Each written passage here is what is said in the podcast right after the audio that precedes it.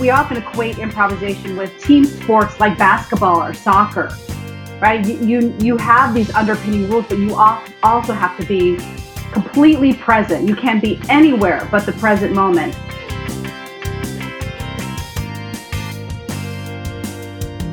Yeah, it gets your heartbeat going, right? Like, you're trying to figure out what's that next note that I'm going to make that all that stuff right. It's amazing. It does take you back to childhood in many ways, right? And uh, that's lovely.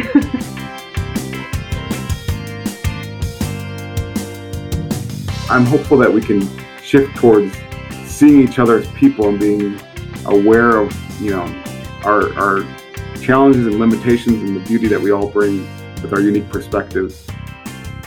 Hello and welcome to the Theatre Art Life podcast, sponsored by Harlequin Floors, the world leader in floors, stage systems and studio equipment for the performing arts. Our podcast puts the spotlight on those who create live entertainment around the world, the culture creators, the backstage masters. My name is Anna Robb.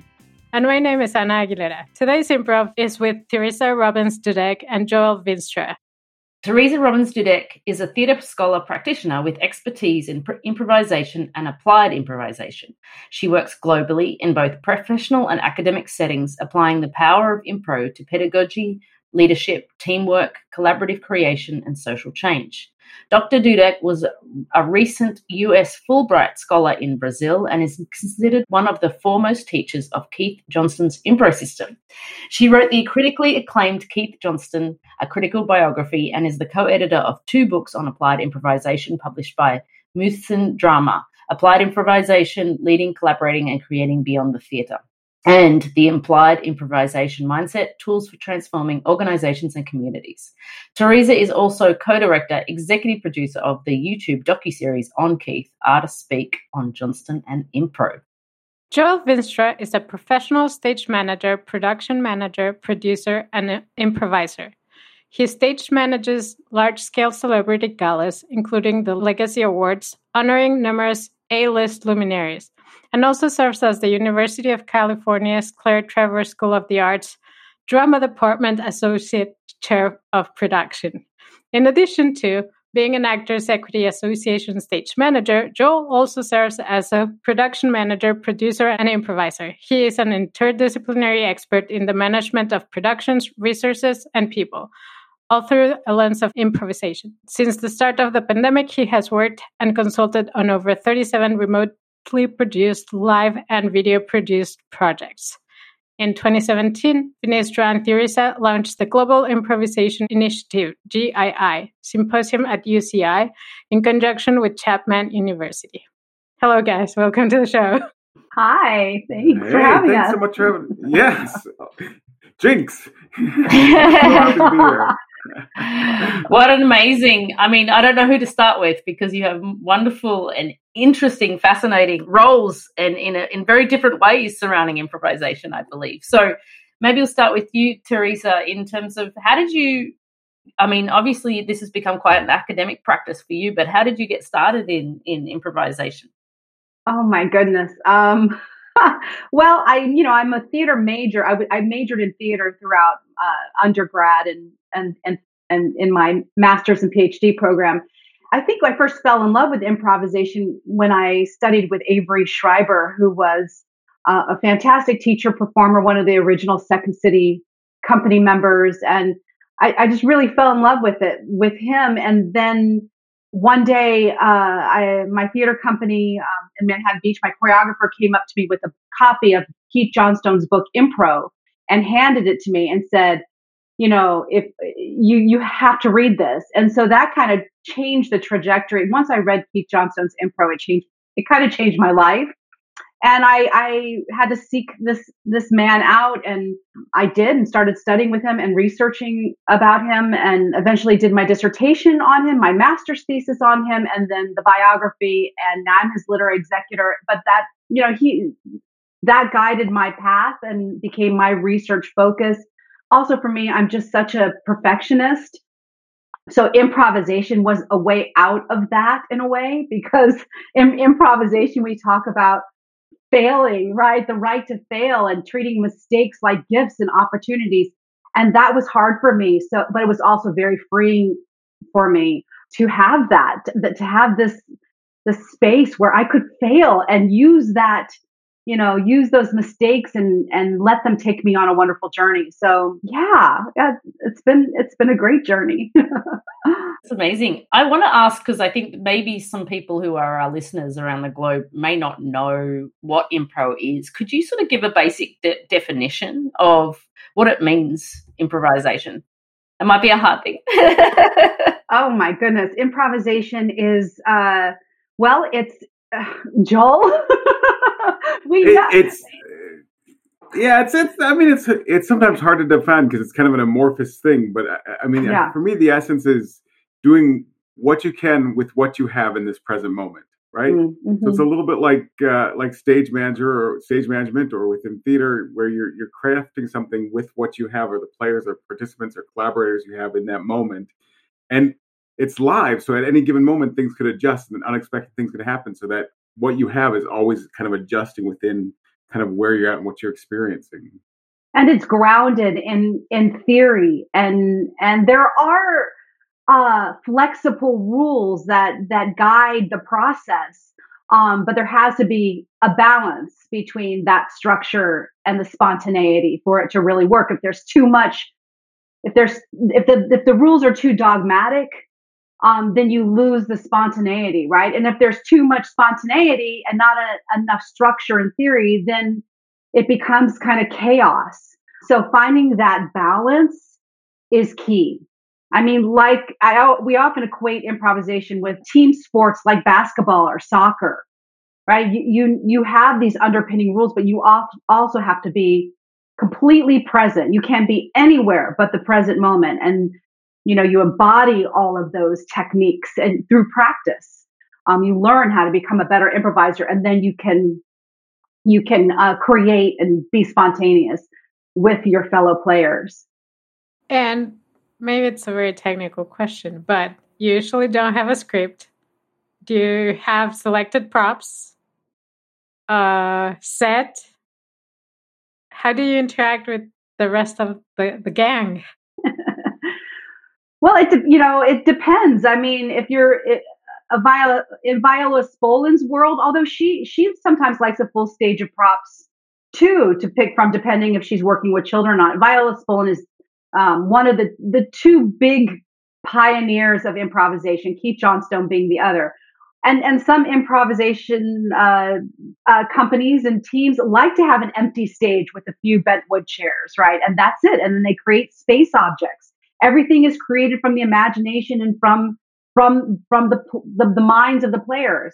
If you're in a Keith Johnstone kind of setting, he he likes to have a full stage of props and hats and canes and a and a and a sofa that has a hole cut out in the back that so people could be sucked through, right, and pulled into another universe. So it really depends on the style of uh, the teams, yeah. Yeah, there's all different aesthetic choices, right, in terms of what you do. So sometimes folks want nothing on stage and just creating in that spontaneous space. And some people want a lot of things because then your spontaneous space can pull from all these different things. Kind of like your mindset of, uh, you know, opportunities. We have this kind of existential openness based on, you know, what's at hand in our minds or on stage. It's it's, rel- it's very exciting. I'm interested, Joel, because you said that there was some parallels between stage management and, and improvisation in the fact that stage managers kind of improvise with the tools they have at hand, and maybe you do that on stage. I've never really thought about it that way. But is that what drew you to improvisation? Um, what what got you into that? Yeah, for me, it was um, I saw I was, I was interested in theater when I was very young, so I was excited about that. And I, I got more interested in theater before I, I discovered stage management. And then, then I saw the, this group of performers that came to our town, and uh, they did an improvisational set. And I thought, this is unbelievable. They are making this up on the spot. They are creating this thing. It's not like a script that they've rehearsed.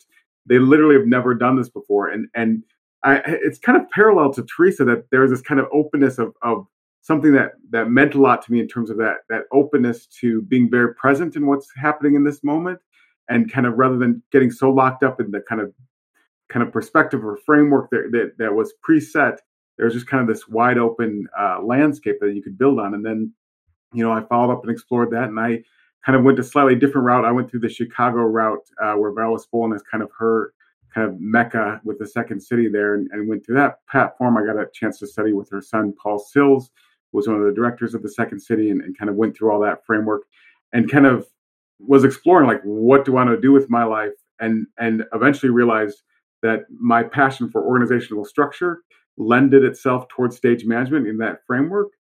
And, and yet that aspect of how within live theater, you know, somebody could say their lines slightly different. They could slightly have a different energy. The audience could be a different sort of reaction that you maybe need to hold a cue or hold a kind of a placement for how things go. Or, you know, if something doesn't go quite as expected, you kind of always need to be in this present sense of, you know, how might we need to adjust within this moment?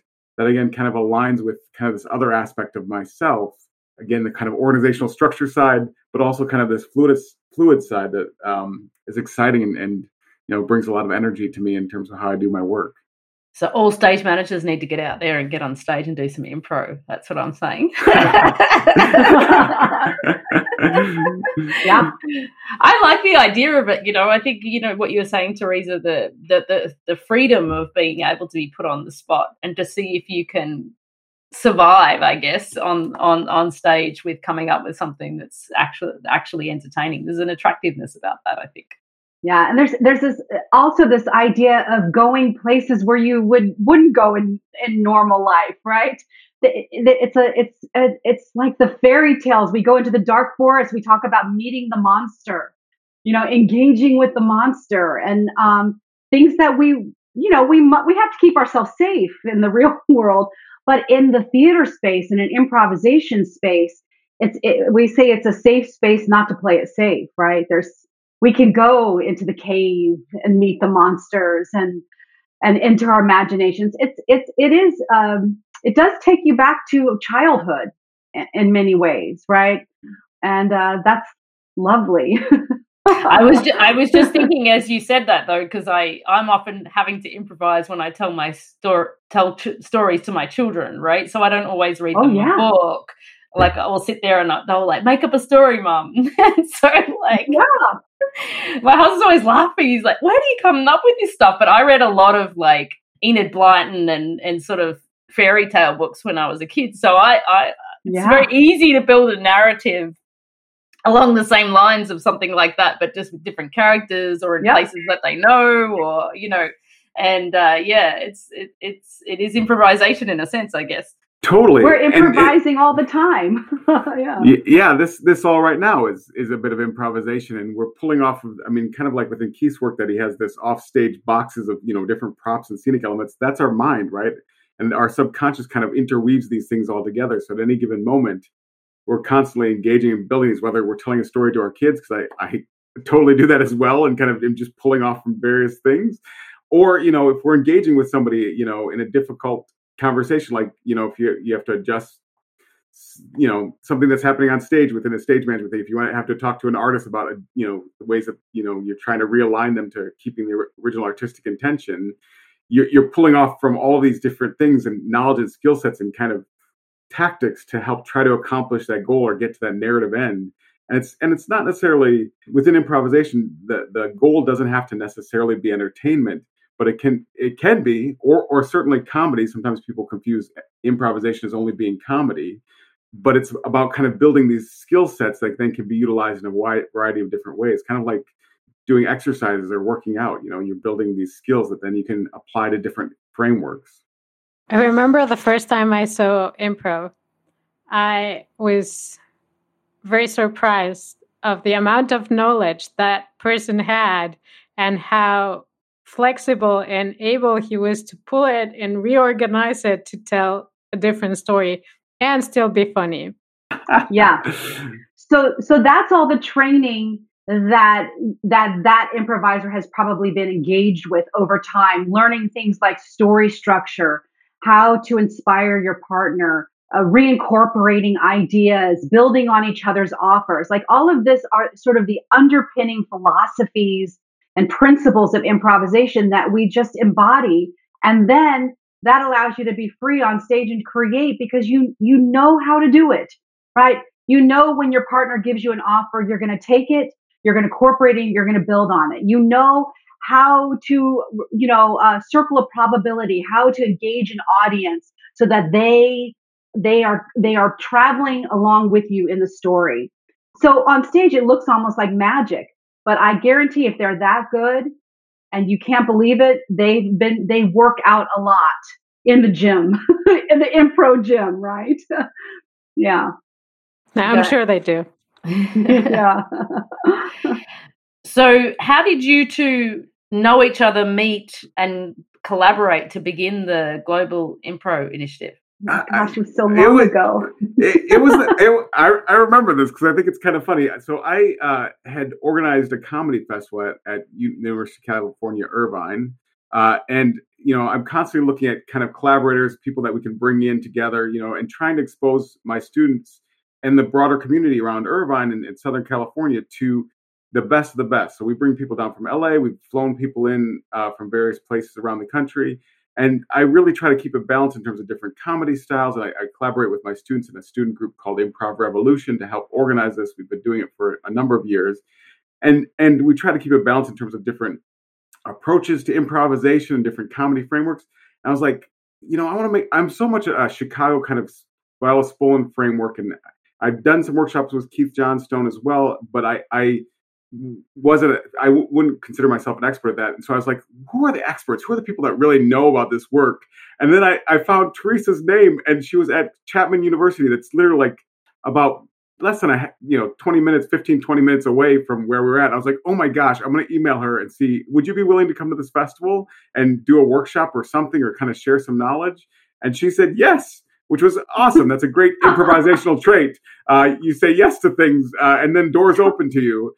And so she came over and did a workshop, and it was fantastic. Everyone raved about it. All the students thought, wow, this is really incredible work. And they got to know about kind of a really kind of based in Johnstone kind of methodology to improvisation. And then I said, oh my gosh, I need to keep talking to this person. And so we got together a number of times and just kind of, you know, chat about ideas and bat around, you know, concepts. And I mean, I'm sure you've experienced this before where you've met somebody that is in your craft or your field and then just kind of you sync with them and you're like on the same wavelength. I mean, it's a magical thing. And so uh, that was that moment. And then we said, you know, we looked at the, the, the nature of the field and we're like, we how do we keep this moving forward uh, in some ways? Because uh, some, of, some of the work is really grounded in, in philosophy and thinking about the concepts behind it. Some of it is very much just kind of craftsmanship where one person just teaches the next person the next thing. And it's not really wrestled with in terms of kind of the, the theory behind it. But we are very much interested in the theory and kind of the, the kind of deeper level for the longevity of the, the craft. We thought maybe we should start some sort of organization or some way that people could get together and, and you know, chat about this that are interested on this kind of a deeper level for, both, to both honor the past, but also look forward to the, the future in terms of how we're going to evolve this art form. Because it's been around for, you know, not a long time. I mean, literally a lifetime of sorts. Well, yeah, and contemporary improvisation, you know, has been uh, around not as long, but this this is an old form. It goes back to Commedia dell'arte. I mean, this this is where I, of course, Johnstone was pulling his many of his methods and ideas and on status and all of these other things. And I want to say also, Joel and I both being in academia, I think there's been this constant sort of battle, at least I feel like it, trying to legitimize improvisation as part of a theatrical process. I mean, there are great actors like Jonathan Pryce and, uh, you know, and uh, we have uh, people here on Broadway. Uh, Lin-Manuel Miranda is now doing, right, um, improvisation musicals.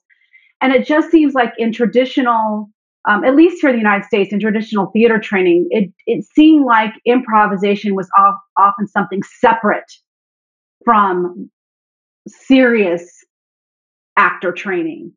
And and we were just like, our minds are blown because we understand how important this tool is for actors and, and for directors and for stage managers and for writers. I mean, Mark Ravenhill, he said he wouldn't be a writer without Keith Johnstone's methods on narrative skills, right? So there's a lot of writers too that are tapping into. So I think that was also, both of us were passionate about, you know, integrating improvisation into theater training for actors and not just being that funny thing that the kids do on Friday night, you know, after a p- couple of drinks. I mean, that's, it can be that too, but there's also a really profound, it's a profound method of training, and it can help you in life as well, which we might yeah, get it, to. Yeah, it's very it's very interesting that you that you say, because it's it would seem to me that it's part of an actor's toolkit. You know, the, an improvisation oh, yeah. sector. You know, I Thank remember when um, I used to show call the Beatles Show in Vegas, Love. And they had, there's only okay. one person that speaks in that show, um, Mister Piggy. And he has a whole script that he has oh. that he speaks throughout the show. But there was, in the first two years of the show, when you've got that much automation, things stop, right? And he be, he was always wearing an in-ear, and he would ha- he would be my go-to go-to guy. And I tell you, that guy could do a monologue for ten minutes if I needed him to, on the most yes. absurd things. And again, I mean, he knew his subject matter. he knew, he knew, um, he was British, and he knew English history, and he knew all about the Beatles. But he'd he'd be playing this character. He'd start talking about his wife, and he would do his thing. And it was, I was just like yeah. so amazed every day. I was like, how does it? Not only is he sitting there talking to two thousand people off the cuff, but he's also listening to me going, sorry, Lincoln, we need another two minutes. This, the lift still isn't moving. Can you keep going? And he just, like, give me a little nod and keep going. And I was just astounded. And I just, there's just not many yeah. people I know that could so comfortably stand in front of two thousand people and talk absolute B S for like ten minutes. It was so, uh, so incredible. I mean, I really, and I yeah. think that's, that's a, just something that is so useful in the in theatrical yeah. arts. Totally, sure. totally. And I, I think some of that is natural ability, right? Certainly he, he had that ability kind of in, in, in aid of himself.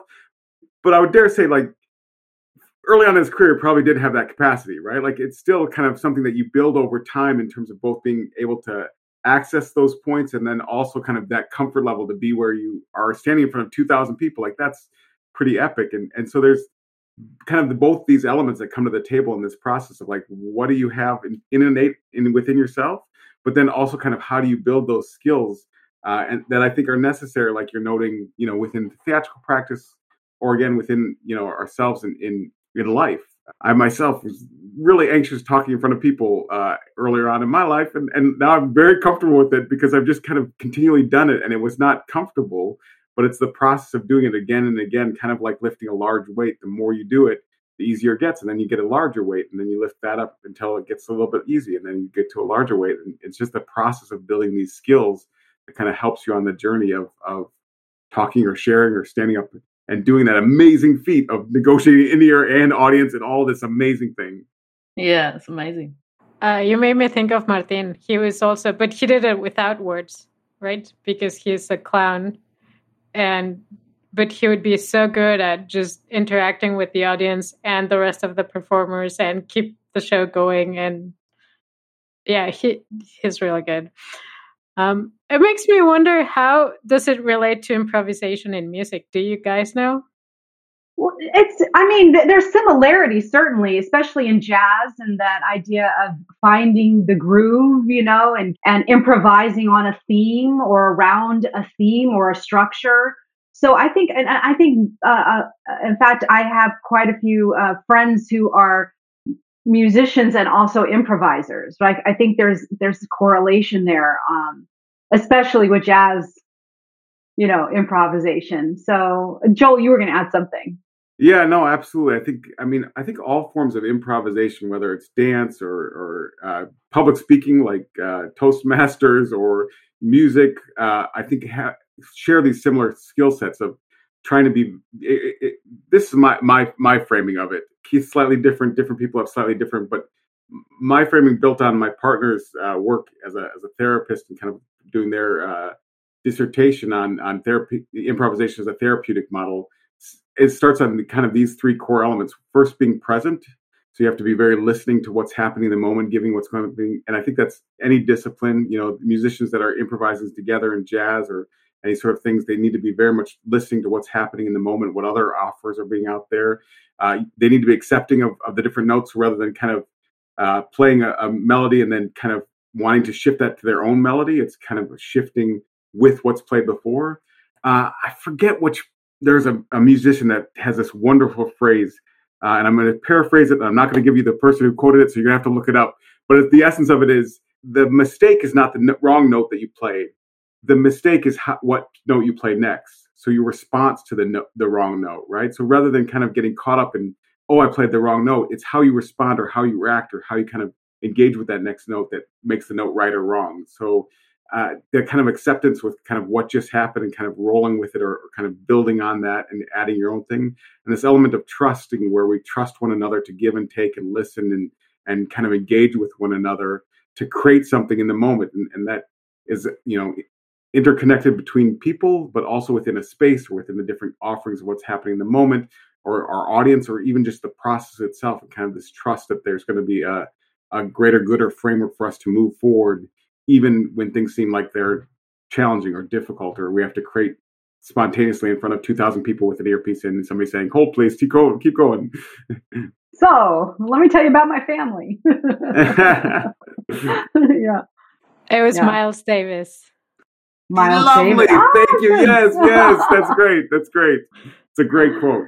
It's not the note you play that's the wrong note. It's the note you play afterwards that makes it right or wrong. Yes. Ah. He also See, has one. Yeah. He has another oh, one that says, there are no wrong notes in, yeah, in jazz, only notes in the wrong places. Ah, I love it. Oh, I like that one as well. Yeah. Mm-hmm. That's lovely. And that just reminds me of taking care of your partner too, right? That idea like, okay, so my partner played a note I wasn't expecting. Um, that's okay. I'm going to harness that uncertainty and go with it, right? It's, it's that unexpected curveball. And I think improvisers are really good at that, you know, taking the unexpected, uh, the unanticipated, and doing something magical with it. And now a moment for our sponsor. The Theatre Art Life podcast is proud to be sponsored by Harlequin. Harlequin is the world leader in floors, stage systems, and studio equipment for the performing arts. Established in the U K over forty years ago, Harlequin is the preferred performance floor for the world's most prestigious dance and performing arts companies, theatres, and schools, from the Royal Opera House to the Bolshoi Theatre, the New York City Ballet to the Royal New Zealand Ballet. Harlequin's experience and reputation are founded on the development, manufacture, and supply of a range of high-quality sprung and vinyl floors specifically designed for dance and the performing arts. Backed by an engineering team and independent research, Harlequin also designs, builds, and refurbishes stages, working with stage engineers and theatre consultants in leading venues across the world. Harlequin is the global leader in its field, with offices in Europe, the Americas, and Asia Pacific. Find out more at harlequin floors dot com, H A R L E Q U I N floors dot com. And I think your what you mentioned, Joel, in terms of being present, and I think that's what's so um, invigorating perhaps about improvisation, is how present you have to be. Like, you can't check out at any point because you would disengage from, you know, because if you're just reciting your lines on stage or whatever, you might just, in a, in a scripted show, there it's much harder to stay present, and and everybody feels much more alive when they're present, right? When you when they're actually in the moment and they're engaged with the people around them. And I think for me, in my watching of improvisation, that's the feeling that it evokes with me. You have to be right there to react to whatever's happening around you to continue that narrative, and that's quite electrifying, I guess. Yes, and I think it's somewhat similar to, to Cirque shows, right? Because there's this performance element and this risk element that, like, everyone, like, stages could disappear or various things could adjust slightly. That everyone has to be present to both what they're doing in the moment, whether they're flying through the air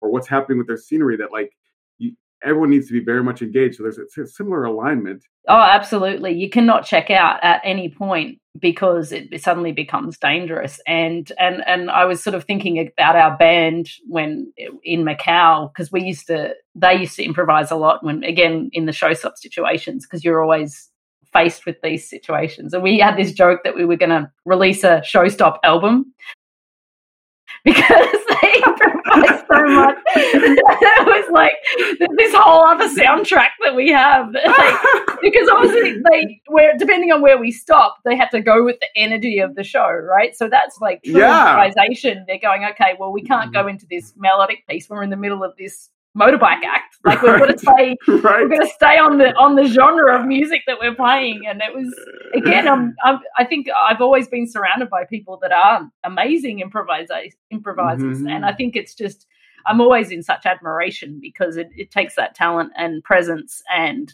readiness to jump into. Um, keeping things entertained when when things are going when I'm trying to fix things that are going wrong. right, right.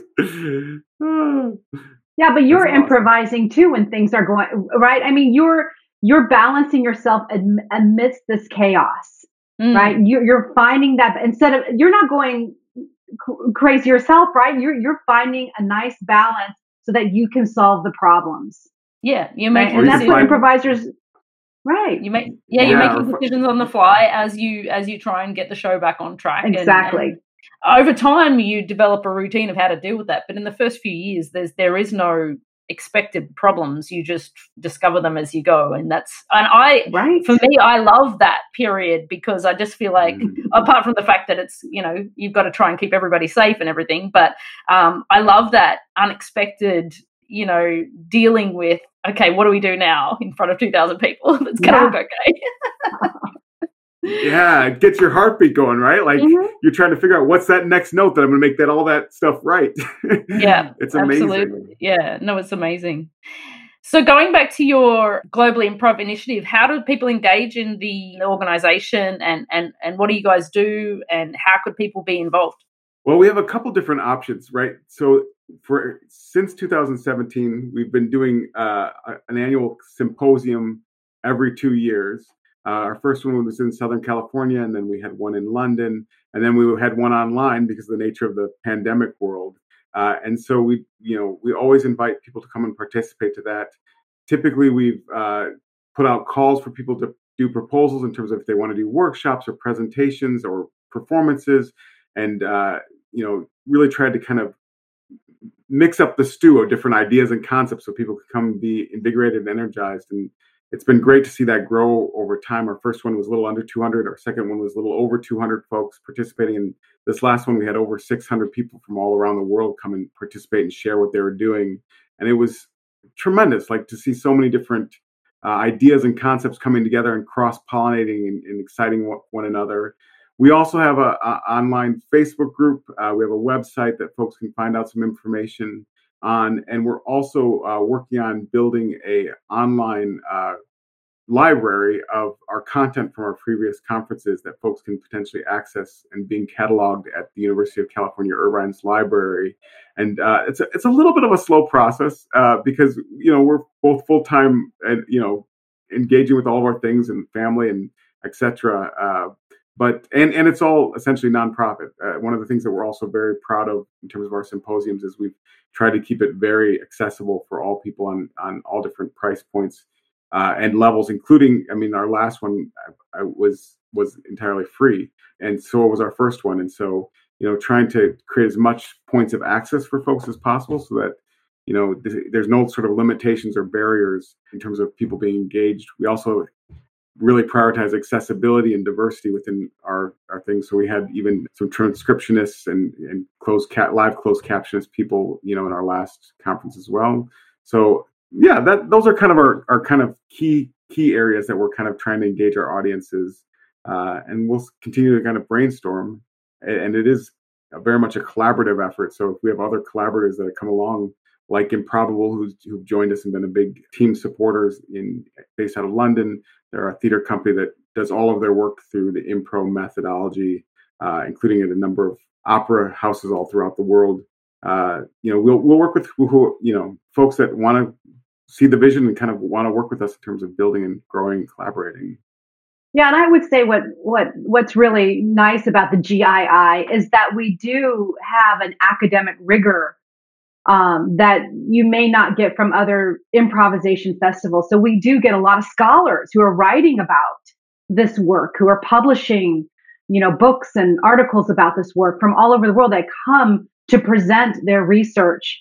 Um, and then we have the embodied workshops. And, and I mean, the, I know, for example, in the London, at the London Symposium, we had quite a few dance professionals and dance researchers bringing their work in improvisation. So that cross-pollinating really was is, is lovely with this symposium, which you don't always get with improv festivals that happen. You know, those are usually teams of improvisers come and they compete, and it's comedy and it's fun and it's great. But this this definitely has a different kind of deep academic rigor, and also that idea of theatrical improvisation, exploring the depth of this work, the the um the kind of theater, the the kind of profound theater that can be created using impro methods, theories, tools, and so forth. So I think that's, I, and that was kind of our goal from the beginning, is, like you said, Joel, is to sort of raise the level of this work, or to at least expand people's knowledge of what improvisation was all about. For some people, like, oh, academic, that's dry. Like, that's not really interesting. But every time we've engaged students, uh, you know, and young people as well within the, these conferences and these symposiums that we've had, and every time they've just been like, this is amazing. We love this, right? So, like, sometimes people think academic, academic dry, or like scholarly dry, but uh, it, it's it's active and, and engaging on multiple levels. Uh, so, I I was just going to say, I think it's actually really, to your point, Theresa, just the recording and the the this officializing of this as a, a form of art, uh, art um, or yeah. practice is is it's important to stay in the academic realm. If it's just happening happening in bars and clubs and it's not being written down, then where does the right. evolution of improvisation go? So, uh, and I think that that's probably a generic net that should be cast over any kind of arts, really. Everything needs mm-hmm. to be connected to academia if you're going to have an accurate record of the evolution. Yeah. Problem is that things move so fast these days, it's really hard to keep up. yeah. um, oh, my goodness. Especially with technology and things like that. It's just it, we're, we're chasing it rather than being at the forefront sometimes. I, I wonder, so on, on that context, in terms of, you know, recording it and, and, and developing it, what do you both see as any kind of future iterations of improvisation? Do you see any trends of where this would, you know, either become part of the curriculums in university or become more formalized across the globe? Or what are you seeing within within the network that you have? Well, I guess I can kind of speak to that with, um, and, and Joel is also involved in, in applied improvisation. Um, and what's interesting is that we're seeing improvisation courses being uh, included in curriculum in business and engineering and sciences, like across, you know, across the university, uh, more so almost than in theater programs, which is like, but this is where it's rooted in the theater. So that's another one of our, you know, goals, is to get it back into the theater and get implied, applied improvisation, which is being used in corporate training, education fields, and leadership training, and community engagement, all these different ways, you know, show theater majors that this is, this is a viable career path, to be an applied improvisation facilitator, to use these tools in whatever career you end up being in. So, so we are seeing that happen uh, more and more, which is really exciting. You can go ahead. yeah, yeah, no, great. I'll take the ball. That's fantastic. Take it, uh, take so it here. I will. Uh, over the last, uh, you know, since we started this, there's just been an exponential growth in terms of articles that have been published in terms of this work and, and uh, applied improvisation. So we're kind of, uh, you know, keeping up with that trend and kind of helping to motivate and inspire that in some ways, uh, which is like super exciting. And I think the other kind of, so so one thing is just kind of the, the growth of improvisation and kind of the validation. There's also been, as we kind of are building this platform of, you know, people respecting this work in a slightly different academic framework, or kind of thinking about a different framework, there's people that are actually starting to research and try to have some validated, besides just the qualitative studies of people saying, oh, this work is amazing, I love it, it's great for theater making, it's great for life. There's people actually making quantitative research as well in terms of seeing how it can help people to lower stress levels and be more actively present in the world, which is exciting to have that kind of data set that's been shared at some of these events. There's an organization called the Applied Improvisation Network that is a great organization that kind of is a sister organization to what we do. And Theresa and I have been engaged with them in, in many levels, and, and they also have been exploring kind of, we've all kind of raised the bar in many levels. The other major thing besides all this growth, which is my essential point, is that this whole pandemic has has dramatically changed the landscape of improvisation in, in several different ways in terms of business models, but in terms of access and online performance, which some folks have done in really interesting ways. There's also been a major within the U S and, and likely other places, people have uh, been exploring this racial reconciliation and, and kind of disbalancements in terms of equity and, and inclusion within our, the theater spaces, within improvisational spaces, which is, historically have been very white and have been very male-centric. And so uh, there's been a, a minimal push in those directions or, or uh, performative pushes towards those directions, but there's been some really dramatic shifts in the last couple of years where essentially artists are calling each other out and saying, is what we're doing actually making change? Are we actually being inclusive spaces, or are we just kind of seeming like we're inclusive spaces? And so like like you said, I mean, trying to keep up with all of the seismic shifts that have happened over in the just last couple of years has been uh incredibly hard. And, and again, we're trying to document and kind of put some pins in it so that, you know, as people look back, I mean, in, in just a few years since we've met one another and worked with each other, Theresa and I, uh, we've had a number of kind of the people that have foundational to the start of this work in its formalized, codified kind of performative framework have passed on.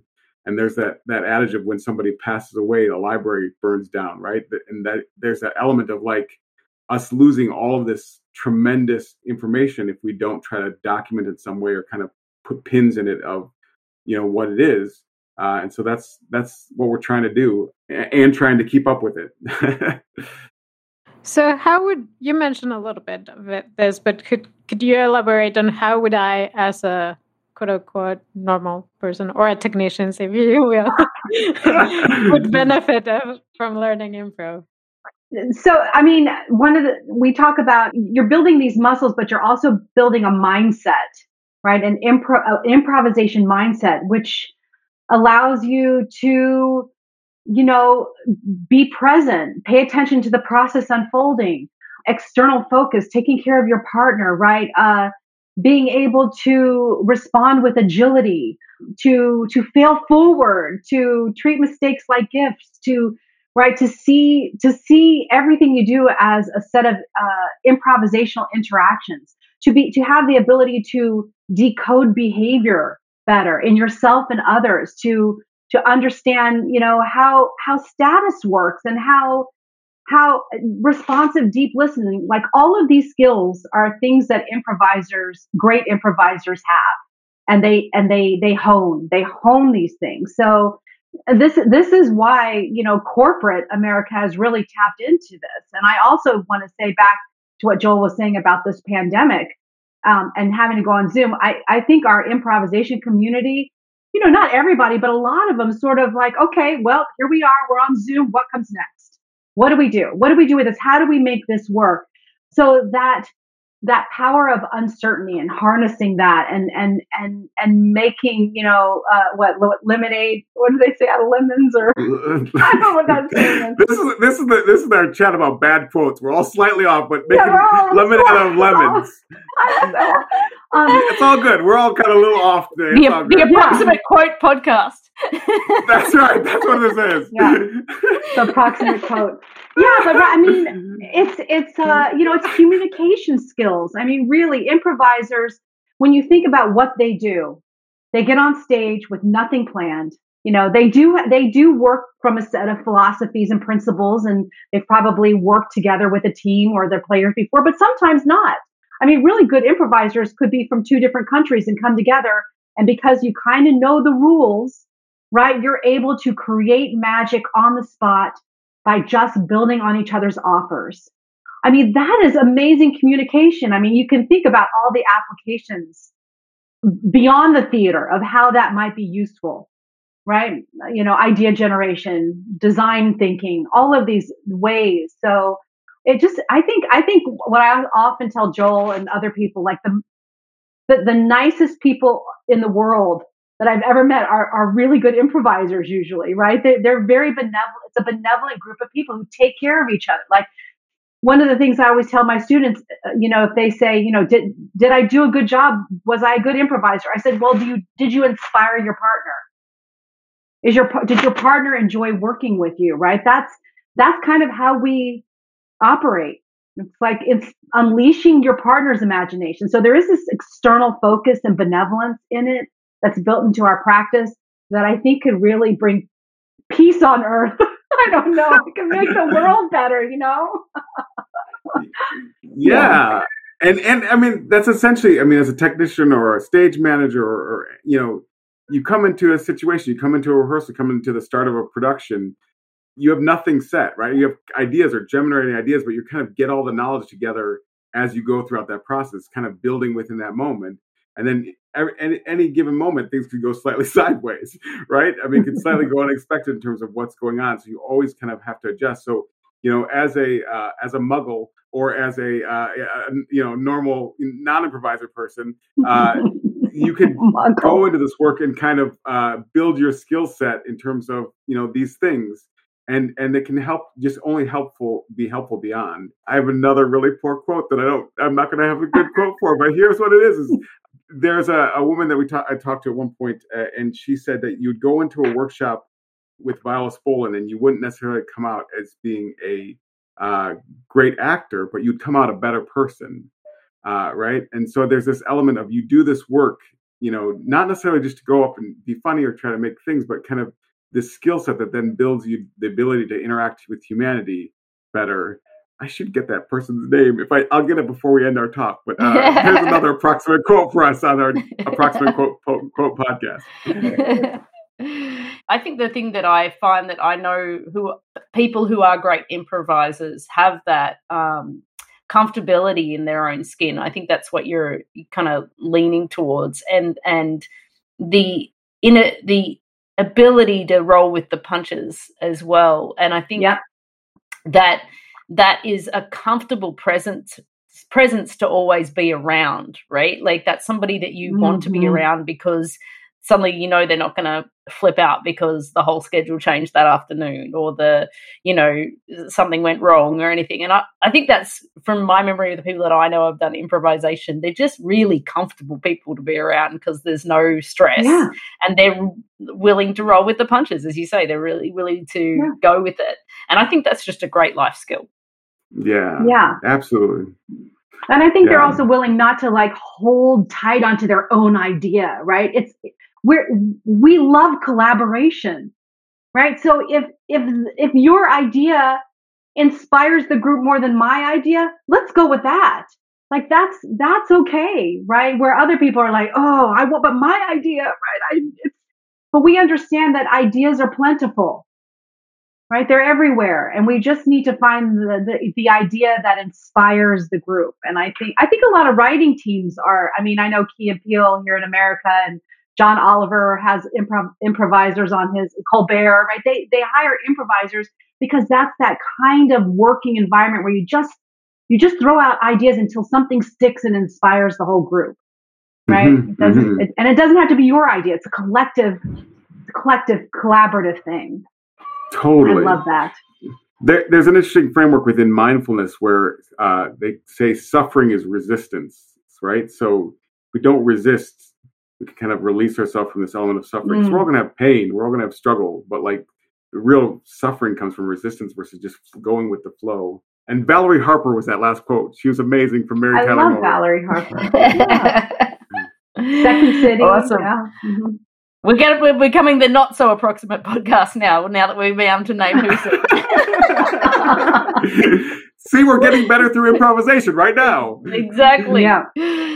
So we've, we we always ask these, these uh, questions just towards the end of our podcast. So tell us a little bit, and it could be about your job, not necessarily the improvisation, but um, your favourite thing about the job and then also one thing you'd like to change about the industry. So who would like to go first? You can go. Oh, that's Joel, great. I got to think great. about this. I, I can't fine. improvise this. uh, my my favorite thing about uh, my job right now, because I, I, I teach at U C Irvine, and uh, when uh, we're we're talking about a lot of things, right? There's a lot of change in there. There's a lot of challenges, and and I think you know when we get on when we're sharing about ideas, and there's this synergy and energy in the room. Of, you know, it's kind of like when you have a show and like people are pitching out ideas, and everyone's just kind of moving forward, and that kind of I don't know, electricity in the space, I think is super exciting. Um, and so I'm excited that, you know, about the, the younger generation of, of artists that I'm getting a chance to work with and kind of their uh, excitement towards uh, the future and the changes that are possible. In terms of changes to the industry, right? I, I, I'm I'm hopeful that we can be a more inclusive space, that inclusive on a holistic level. So thinking about, you know, how do we engage with each other holistically, uh, and and our needs as a community of people, which is challenging because within our constructs of, of how we do our work is sometimes so based on trying to get to something quickly done exceptionally well, and and kind of these ideas of perfectionism and other, other type of things. And I, I, I'm hopeful that we can shift towards seeing each other as people and being aware of, you know, our, our challenges and limitations and the beauty that we all bring with our unique perspectives. I know that sounds ooey gooey, but oh. like that's where I'm at these days. And no, I can't top that. Oh, it's admirable. That's lovely. Well, I'm I'm I'm kind of in a different situation now. I'm not completely in academia anymore, although I do teach here in Portland, Oregon, at Portland State University.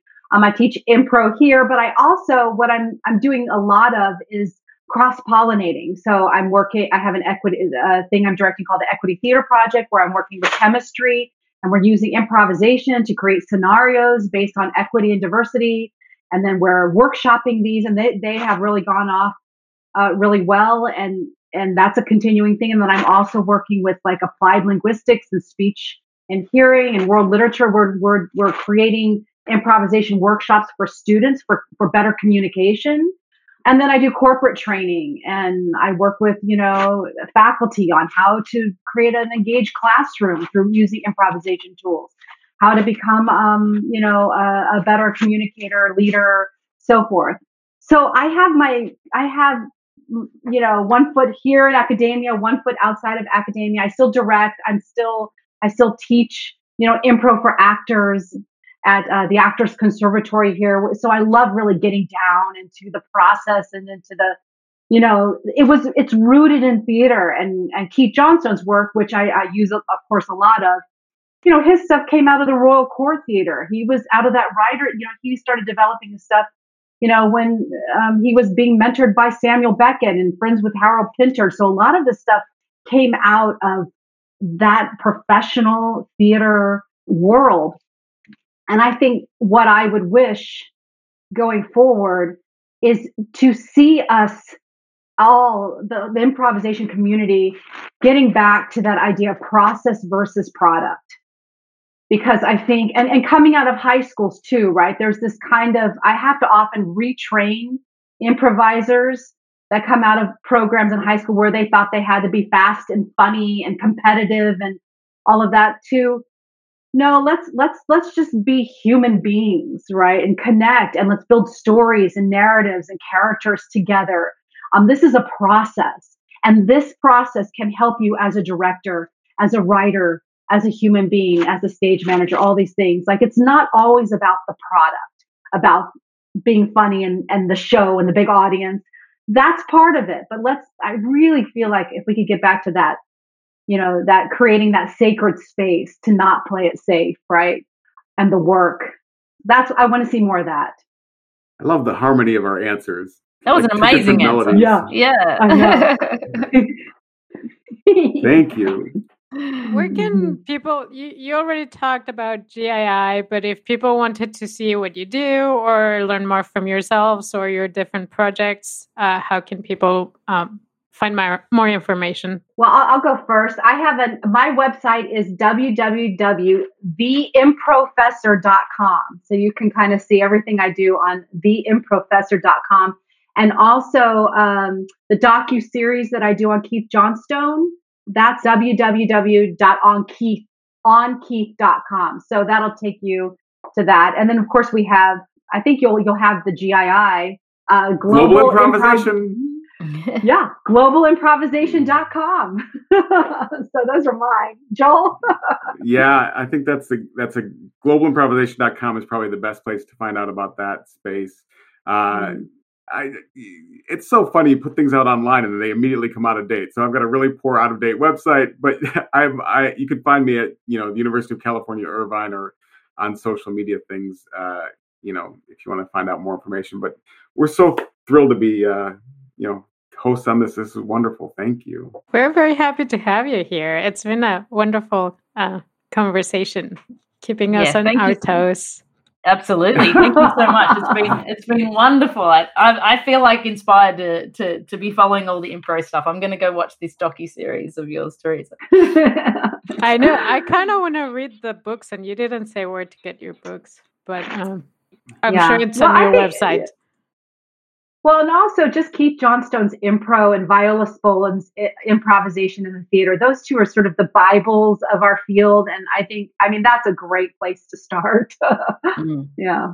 Well, thank you so much, both of you, for your time today. It's been a wonderful, joyful conversation, and um, I appreciate it. And I, I can't wait for our listeners to, to hear this one. Yay! Awesome. Thank you so much. Thank you. We would love to hear from you, our listeners, on who you would like us to feature on this podcast or what topics fascinate you. There is a link in our podcast description where you can send us your requests and guest nominations. Theatre Art Life provides regular monthly webinars and podcast episodes for free. If you have the means, donations can be made via a link in the podcast notes. We would be thankful for any support you can give us. You can learn more about Theatre Art Life, the global media site for entertainment, at w w w dot theatre art life dot com. And you can follow us on all social media platforms. We want to thank David Sire for composing the music for our podcast. We are your hosts, Anna and Anna, and this is the Theatre Art Life podcast.